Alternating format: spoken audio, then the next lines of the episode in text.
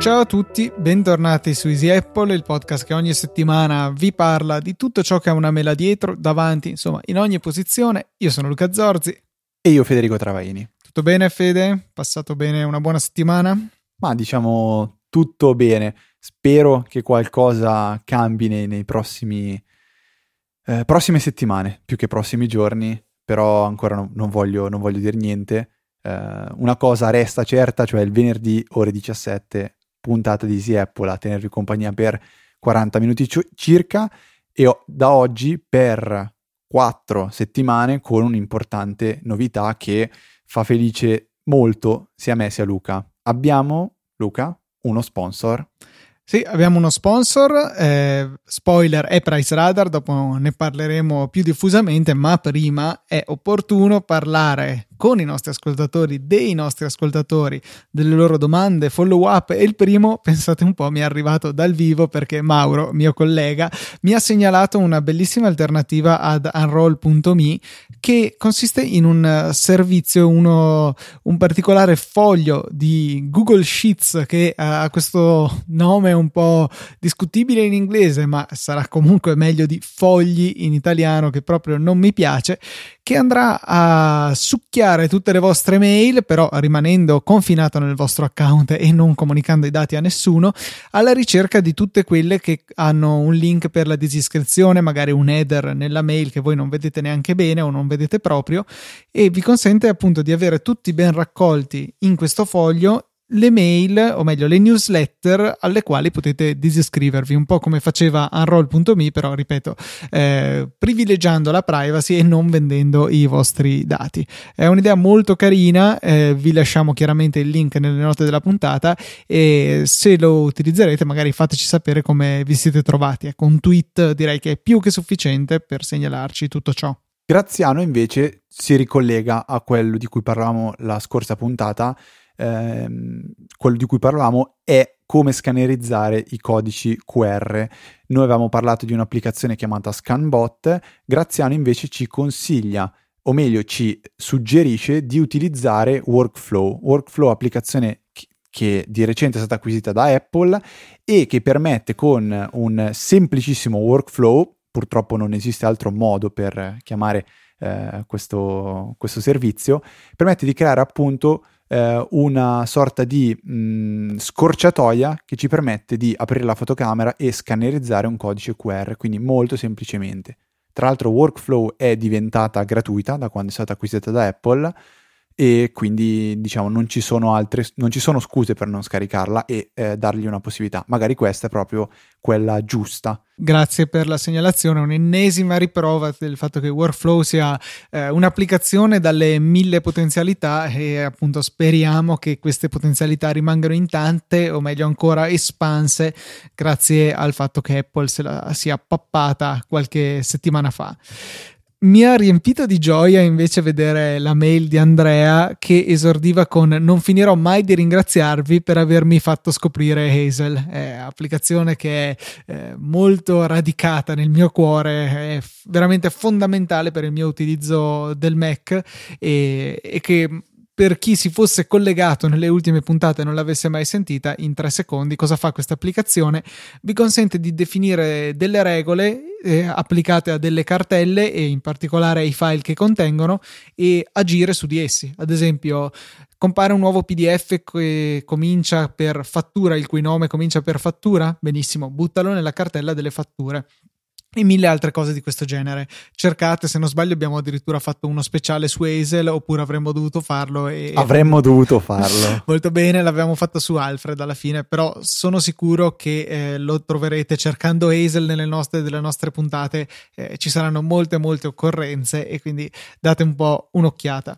Lui dice: eh, Ho creato una regola che mi sposta, rinomina, apre email determinati file, ma vorrei anche fare di più. Vorrei aggiungere un task in Wunderlist.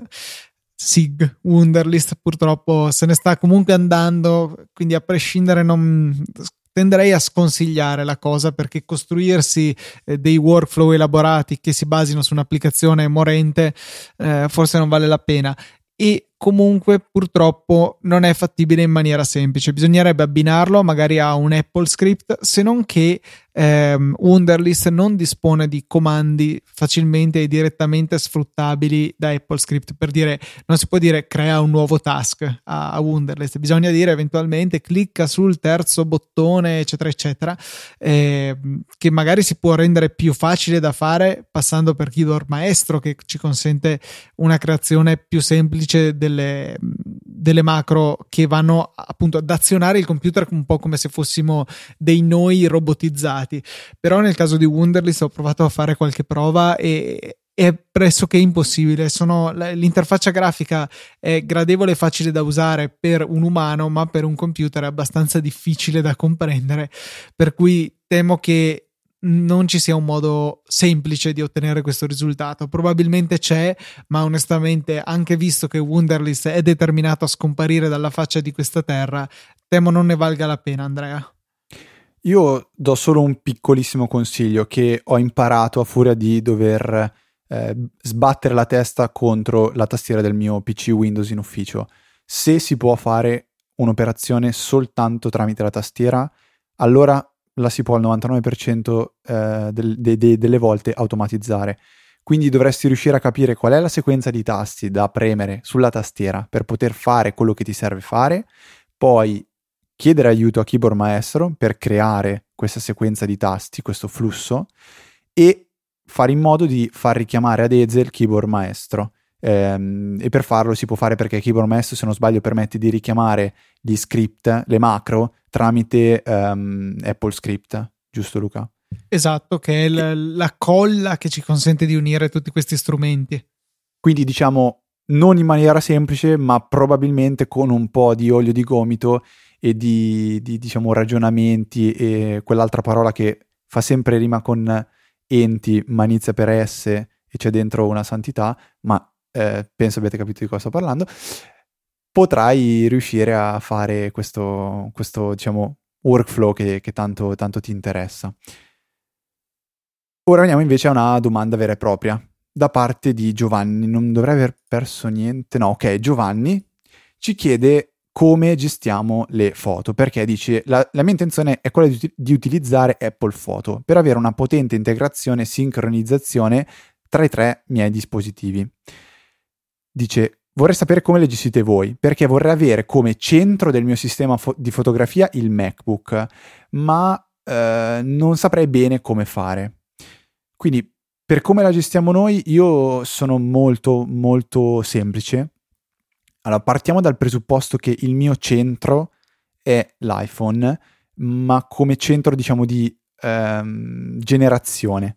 Cioè, le foto le scatto solo con l'iPhone. 99% delle foto che faccio sono con l'iPhone e quell'1% non saprei dirti con che cosa lo faccio. E il passaggio successivo è eh, la sincronizzazione sull'Apple Photo, diciamo. Quindi mh, mm, ho un piano da 20 giga e apparentemente ad oggi mi basta. Spoiler. 50 giga forse. 50 giga, scusa. Spoiler, non, ehm, non scatto tantissime foto e poi ho una doppia sincronizzazione su Google Photo e tramite Dropbox con la funzionalità eh, Camera Uploads eh, del, dell'applicazione ufficiale. Quindi ho praticamente il file della fotografia caricato così come viene generato dall'iPhone su Dropbox e poi ho la fotografia in, in formato leggermente compresso su eh, Google Photos e sincronizzata tramite l'applicazione Foto. Quindi se il centro di lavoro è il Mac, in Dropbox ho il file della foto originale che posso utilizzare comodamente. Se voglio andare a vedere una foto, utilizzo o Google Photos o Apple Photo. E questo è il mio setup, diciamo. Molto molto semplice. Eh, io invece mi baso al 99% su Apple Photo, non mi bastavano 50 giga, sono passato al piano da 200 che costa 3 o 4 euro al mese, adesso non mi ricordo nemmeno.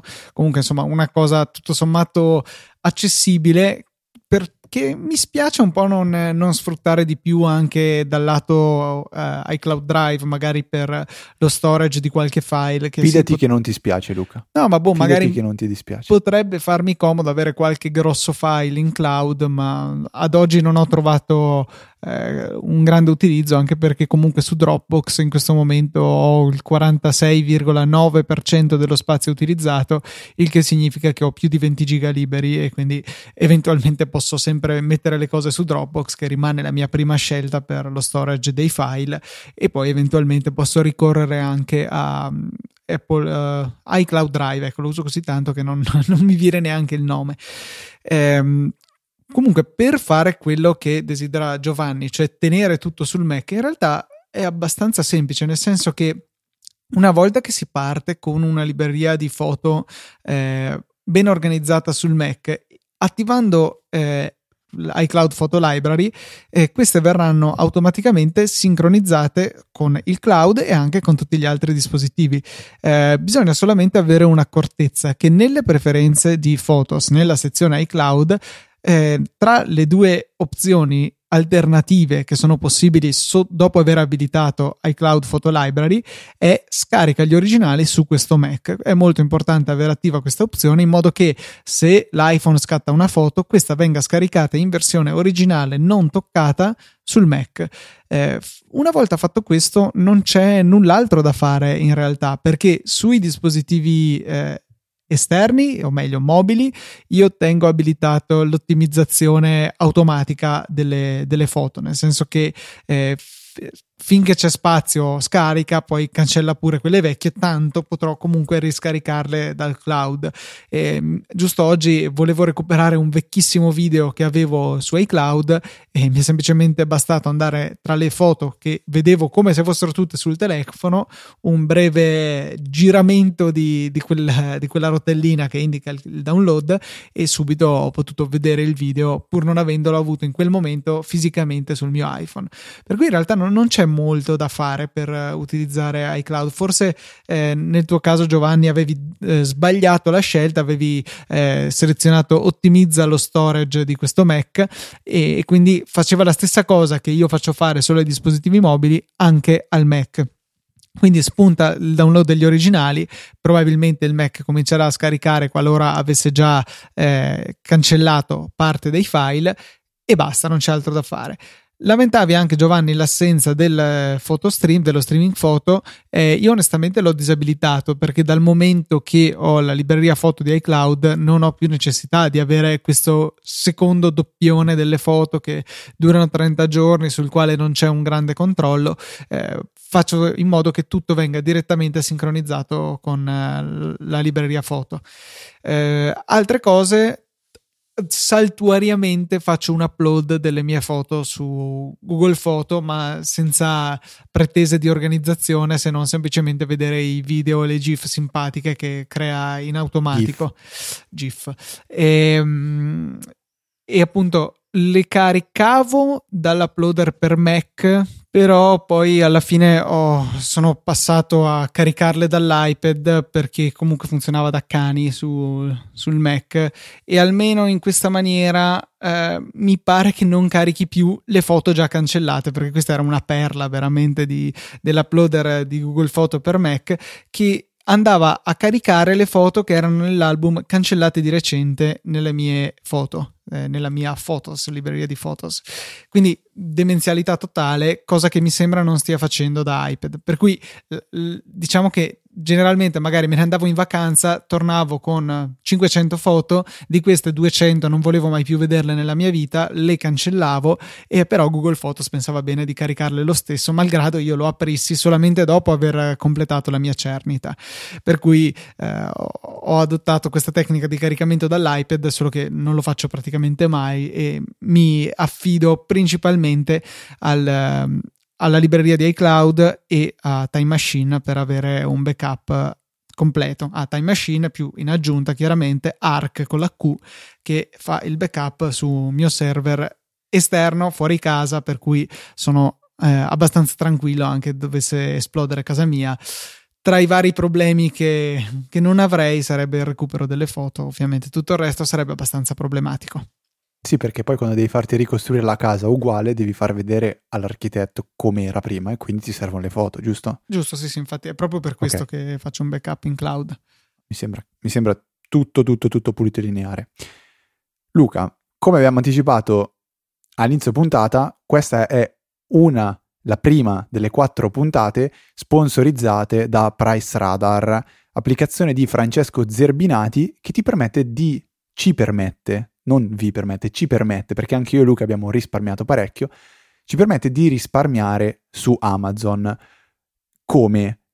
Permettendovi di tracciare quegli articoli che vi interessano, di scegliere una soglia di sconto, diciamo, o di eh, abbassamento del prezzo che voi ritenete opportuna e di ricevere una notifica quando il prezzo scende sotto la soglia che voi avete impostato, in modo da poter sapere quando è il momento corretto per acquistare un determinato prodotto. E ancora di più, quando si hanno a disposizione abbastanza dati, quando i server di Francesco hanno a disposizione abbastanza dati, è possibile vedere un grafico, quindi già Luca, figuratevi, vedere un grafico, è già contento come un bimbo, un grafico che mostra l'andamento del prezzo di quell'articolo nel tempo, in modo da capire se lo sconto che state vedendo è qualcosa di veramente importante o uno sconto, diciamo, eh, stagionale che viene fatto sul prodotto. Ci sono articoli che ogni tanto scendono e salgono di 5 euro, parliamo di,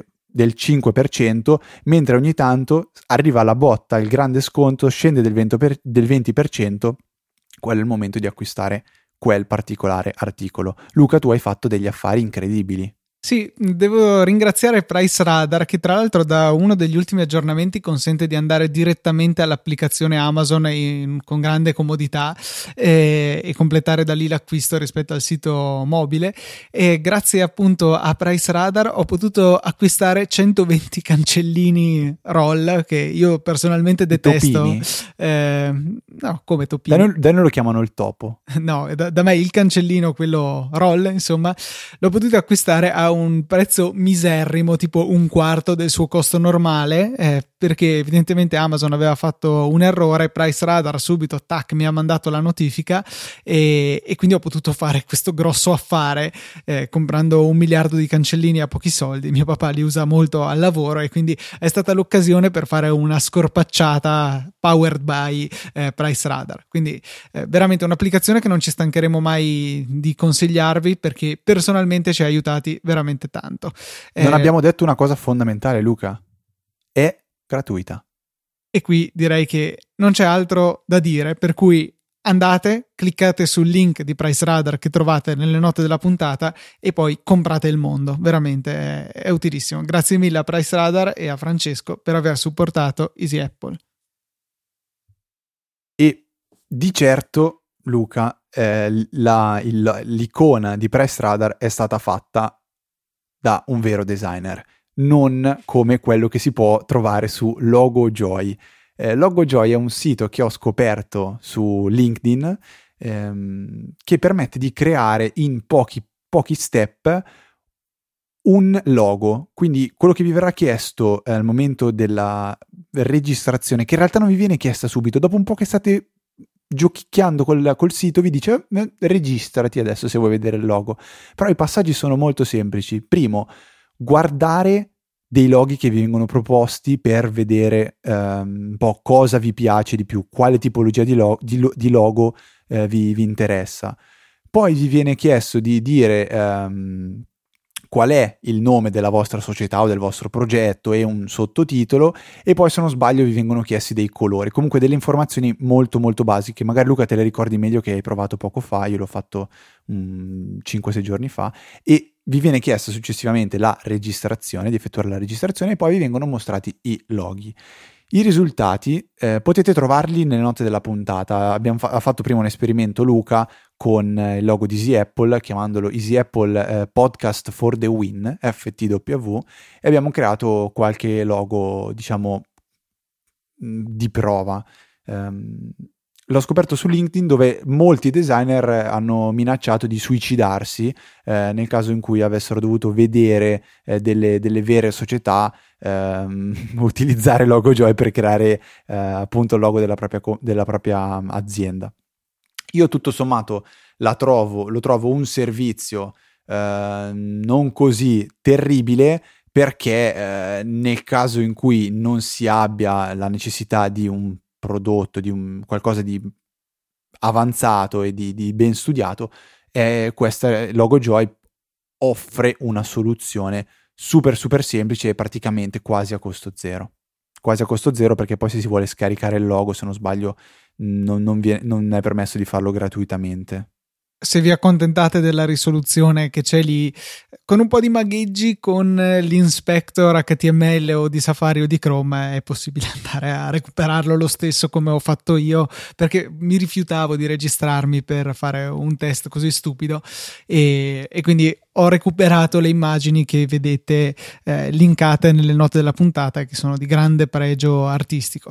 No, diciamo che per quelle volte dove magari ti serve un logo segna a stai sviluppando qualche cosa intanto ti serve qualcosina da mettere lì purché sia quadrato perché eh, mi sembra che faccia solamente loghi di questa forma, eh, logo Joy può essere un'opzione interessante. Chiaro che presentarsi con un prodotto finito, con un logo del genere, magari insomma non è proprio super professionale.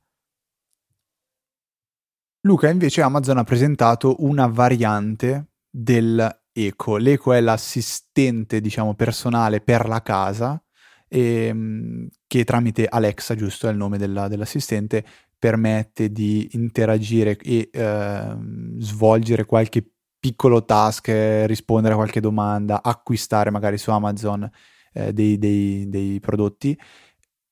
La versione nuova si chiama EcoLook e integra in più una videocamera.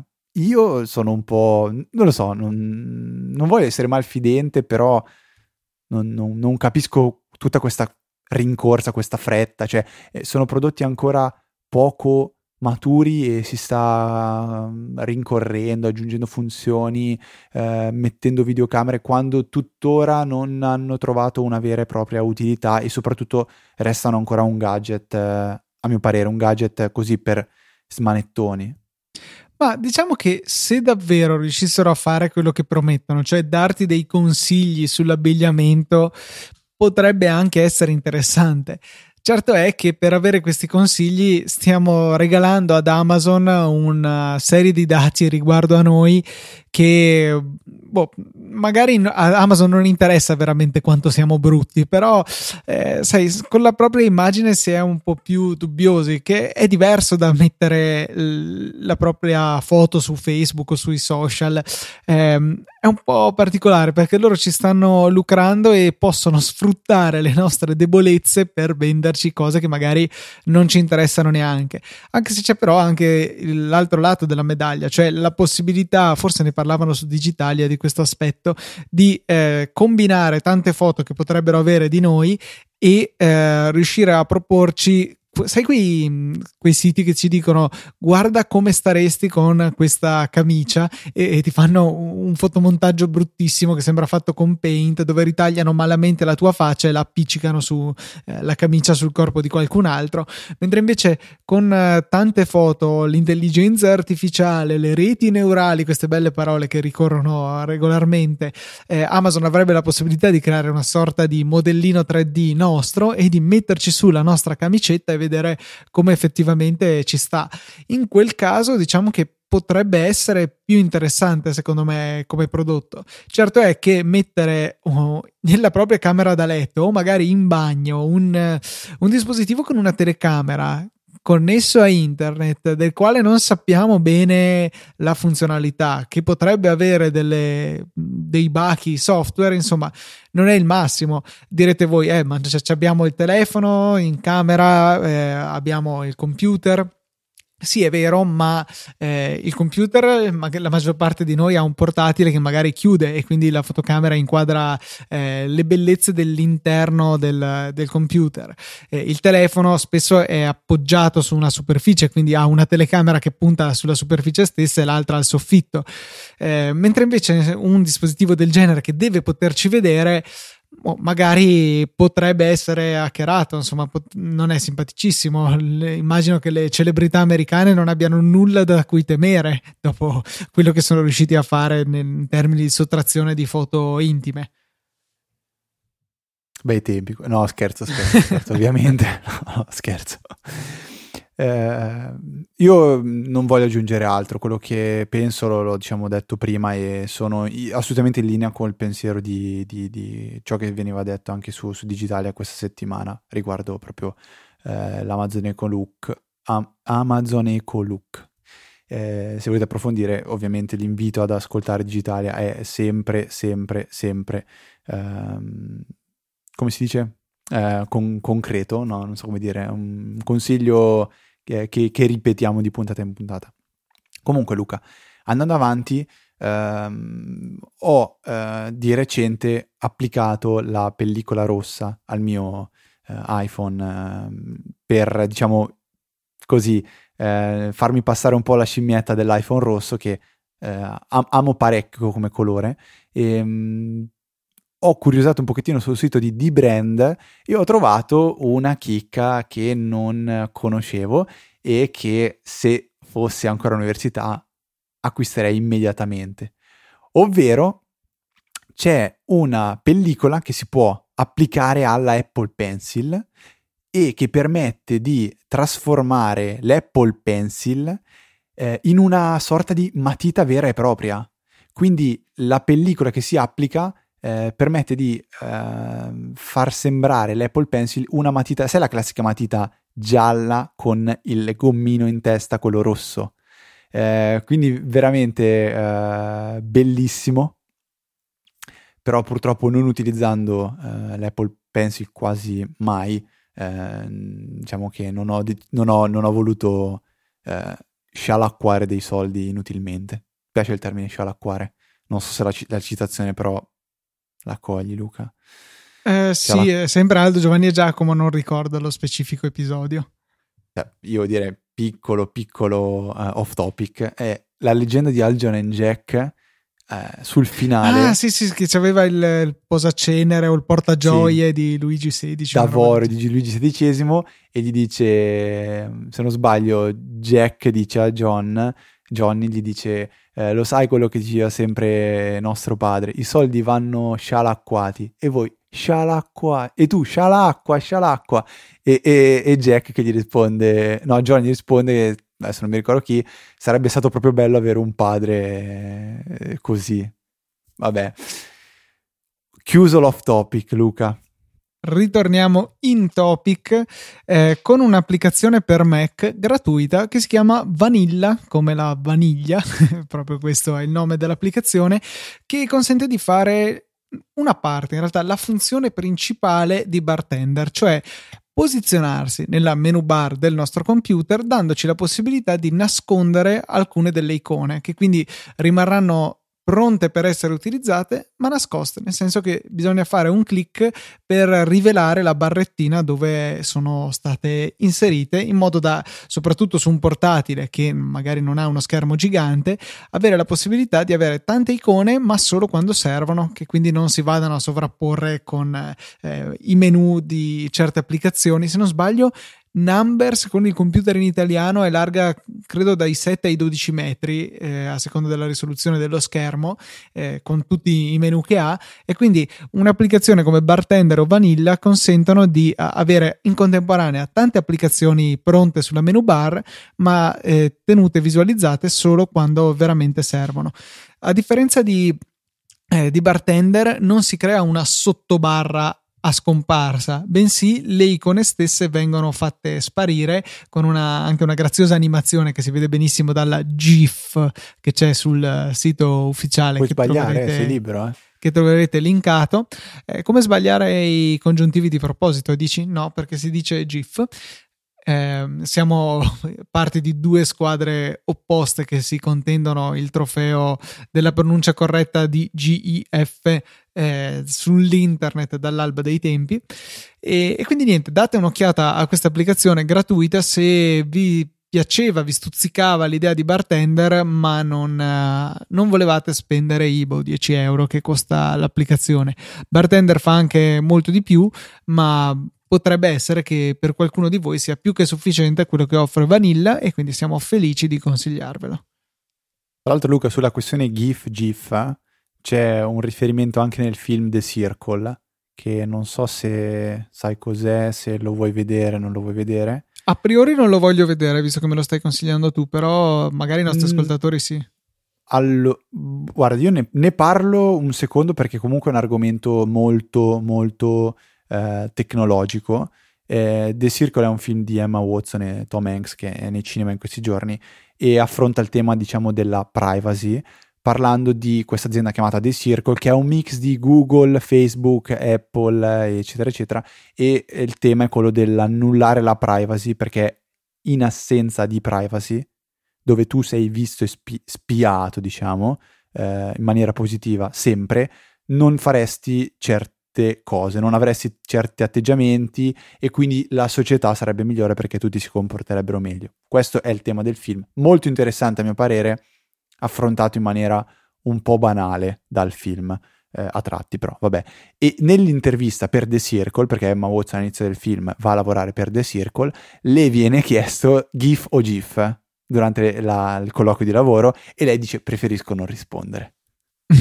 La risposta esatta direi. Però andate, andate a recuperare The Circle se, eh, se state ascoltando Easy Apple perché so che sicuramente il tema vi interessa. Poi potrà piacervi o non piacervi l'esecuzione, però fa, fa riflettere a tratti. Ti ho visto, Fede, particolarmente esaltato l'altra sera, tanto che l'hai segnalato su Telegram, per la possibilità di avere un nuovo design su YouTube basato sul material design e soprattutto una modalità scura. Sì, mi ha attratto più la modalità scura del material design. Uh, material design è questa nuova... Mh, corrente eh, di, di, design che sta seguendo Google, eh, dove l'idea di fondo è quella di far sembrare l'interfaccia eh, dei, dei, veri oggetti, da qui material design, cioè l'idea di toccare veramente eh, de, delle finestre, delle icone, dei pulsanti. E um, è possibile adesso in modo più semplice, lo era anche prima, ma adesso lo si può fare praticamente con un click, eh, fare l'opt-in per attivare la, il material design in, in, in, anteprima su YouTube e la conseguenza è quella di poter avere anche una modalità scura, quindi la dark mode su YouTube per eh, desktop. Inizialmente io ho trovato questa nuova interfaccia più difficile da, eh, da elaborare eh, perché eh, boh, a, a, tratti mi sembrava di non capire certi pulsanti, eh, quali fossero pulsanti e quali invece fossero elementi grafici. Probabilmente è un, eh, un, diciamo un design ancora in divenire. La modalità Dark però fa la sua porca figura. E, e, mi è piaciuta. Nel link della, della, delle note della puntata, no, nelle note della puntata, il link per attivare questa, questa modalità. Eh, nota positiva, per cui secondo me vale la pena attivarla, è che la modalità cinema di YouTube, quindi non la, la tutto schermo, ma quella mh, prima, si chiama modalità cinema, è fatta molto molto meglio perché è praticamente una, una vera modalità cinema, quindi si ha un tutto schermo all'interno della finestra del browser. Uh, molto molto molto bella. Al di là di questo, Luca, invece, volevo uh, parlare di un'applicazione, un gioco eh, che è da tantissimo che non ne parliamo. Eh, ne volevo parlare la scorsa puntata, ma siccome siamo andati parecchio lunghi, l'abbiamo rimandata a questa. Il gioco si chiama Osu, è un gioco per eh, PC, per Mac, esiste anche una versione mobile per, per di sicuro iPhone e iPad, penso per Android, ma non ne sono sicuro al 100%. Osu è un gioco musicale. Avete in mente Guitar Hero? Guitar Hero tramite la chitarra o la batteria nelle versioni più recenti è possibile suonare le canzoni e suonare diciamo per davvero, nel senso che se si sbaglia a eh, premere dei tasti a suonare delle note, eh, la canzone è come, è come se stonasse. Osu è lo stesso concetto fatto però con il mouse e la tastiera, dove il mouse deve andare a seguire dei numeri, dei cerchi che compaiono eh, sullo schermo e vi permettono di suonare effettivamente la canzone. Si hanno più difficoltà, eh, dalla semplice che è fattibile all'impossibile, si arriva fino alla dif- difficoltà che se guardate su YouTube, boh, c'è della gente vera- veramente, veramente malata. Eh, si può giocare col mouse o con eh, una tavoletta grafica, che penso sia l'opzione migliore qualora voi abbiate la tavoletta grafica. E la cosa, ehm, l'altra cosa molto, molto positiva è che è un gioco totalmente gratuito. Quindi eh, lo si scarica per eh, Windows, PC, eccetera, eccetera. Beh, Windows PC è la stessa roba. Per me che è necessario avere il server grafico X11, ma nelle, nelle, nella guida dell'installazione che trovate nelle note della puntata trovate assolutamente tutto. E eh, oltre ad essere gratuito il gioco, è possibile scaricare eh, le bitmap che sono sostanzialmente le canzoni da suonare eh, con il, il, gioco incorporato gratuitamente direttamente dal sito di Osu. Quindi potete trovare le canzoni, magari le canzoni che più vi piacciono, trovate le canzoni dei colpi, trovate, non so, canzone molto bella, c'è Faded, c'è Frame of Mind, ce ne sono tanti, c'è anche so, eh, quella di eh, Alvaro Sole, Soleil, come si chiama? Eh, Mina, se non sbaglio, è la più scaricata attualmente. Um, è un gioco che ho detto prima, Luca. Potrebbe piacere anche a te, perché comunque Luca so che è un musicista. Eh, Questo è però, molto, molto, molto esa- generoso. Esagero. Sì, sì. Esagero. Vabbè, ok, però a me è un gioco che diverte parecchio e poi aumenta, cioè, aiuta anche a migliorare la manualità con tastiera e mouse. Quindi vabbè, facciamo finta che sia anche una cosa utile per la, la, vostra motoria.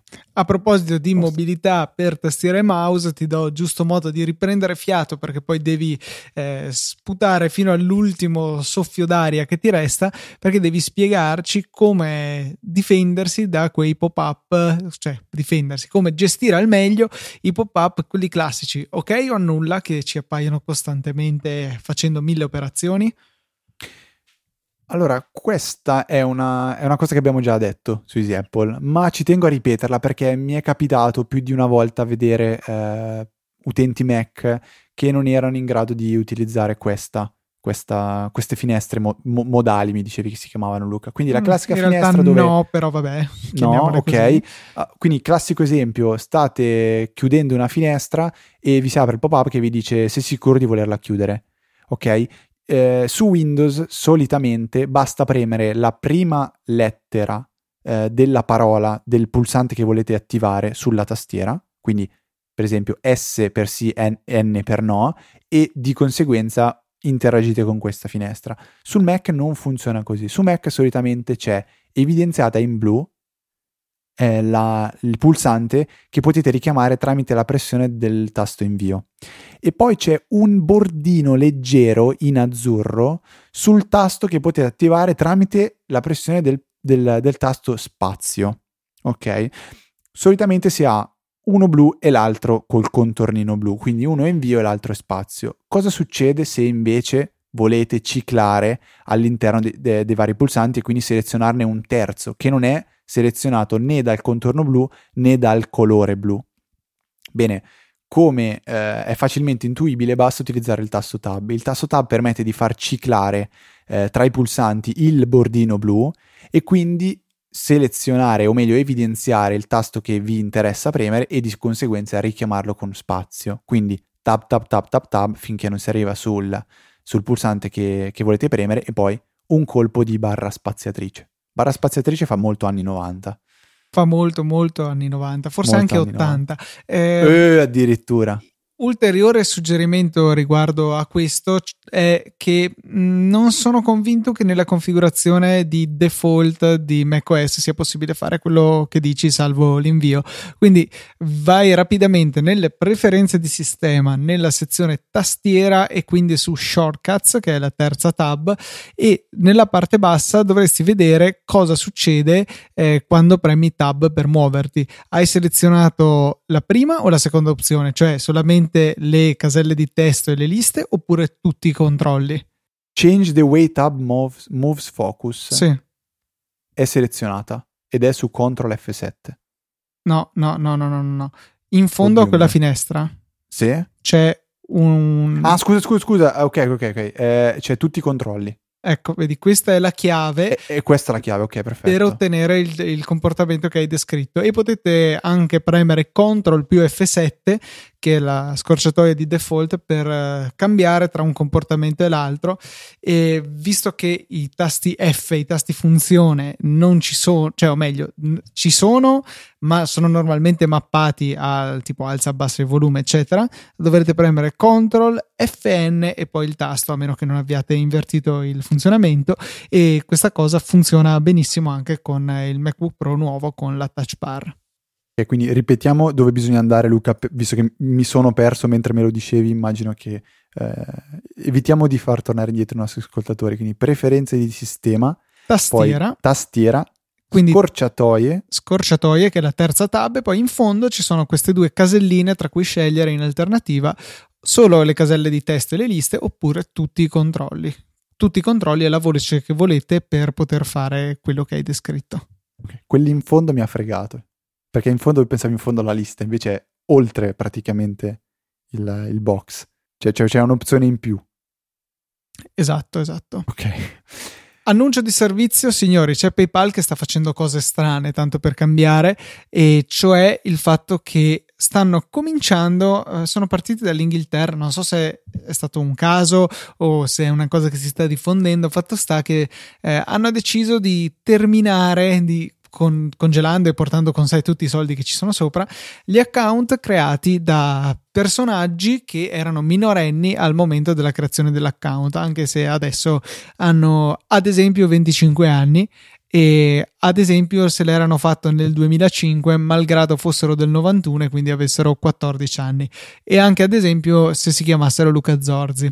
Per cui io sono esattamente in quella situazione. Avevo probabilmente mentito all'epoca circa la mia data di nascita e, per farmi il conto PayPal.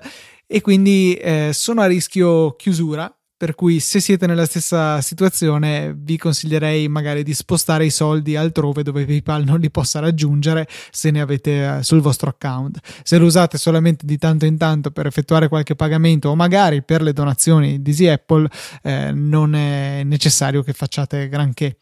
Però ecco, mi sembrava giusto avvisarvi della, della questione. Luca, usiamo come trampolino di lancio questa ultima novità per ringraziare quindi chi ci supporta tramite le donazioni con PayPal e gli acquisti su Amazon. Esatto, Questo, questa settimana dobbiamo ringraziare Fabio Direzze, Michele Olivieri, Michele Foscardi, Roberto Barison e Caterina e Alberto Fabio Callea. È stata una settimana particolarmente numerosa e quindi non resta che ringraziarvi veramente tanto per il vostro supporto, ricordarvi che potete aggiungervi, magari è un ottimo modo per consumare il credito che abbiate su PayPal, eh, andate su easypodcast.it e trovate tutte le informazioni necessarie a donare con donazione singola oppure ricorrente, nonché i link di Amazon dai quali partire per comprare veramente qualunque, qualunque cosa, dando un piccolo supporto a Easy Apple senza spendere per questo un centesimo in più. Aggiungiamo in coda a questa lista di bravissime persone che supportano il Easy Apple e tutto il network di Easy Podcast anche Price Radar, che ricordiamo che è lo sponsor di questa puntata. Io vi ricordo i contatti mail che sono info-easyapple.org qualora abbiate dei follow up o delle domande da, da, da porci e gli account di Twitter mio e di Luca sono ftrava e lucatnt. Ci trovate su Twitter a scrivere tutt'altro, anche altre robe, tipo politica, medicina, vero? Siamo persone abbastanza creative su Twitter ne approfitterei per fare un ultimo ripassino okay. info chiocciola easyapple.org in molti vi state un po' lasciando andare ogni tanto mandate eh, le mail a info easypodcast.it è sbagliato info chiocciola easyapple.org molto semplice Ok, questo è il pro, dottor, dottor Zorzi che giustamente puntualizza. Conf, confermo, qualcuno ha sgarrato. Qualcuno ha sgarrato. Ok, Luca, ehm, direi che per questa 300 310 310 puntata è tutto. Un saluto da Federico. Un saluto da Luca. E noi ci sentiamo la settimana prossima con nuova puntata di Easy Apple.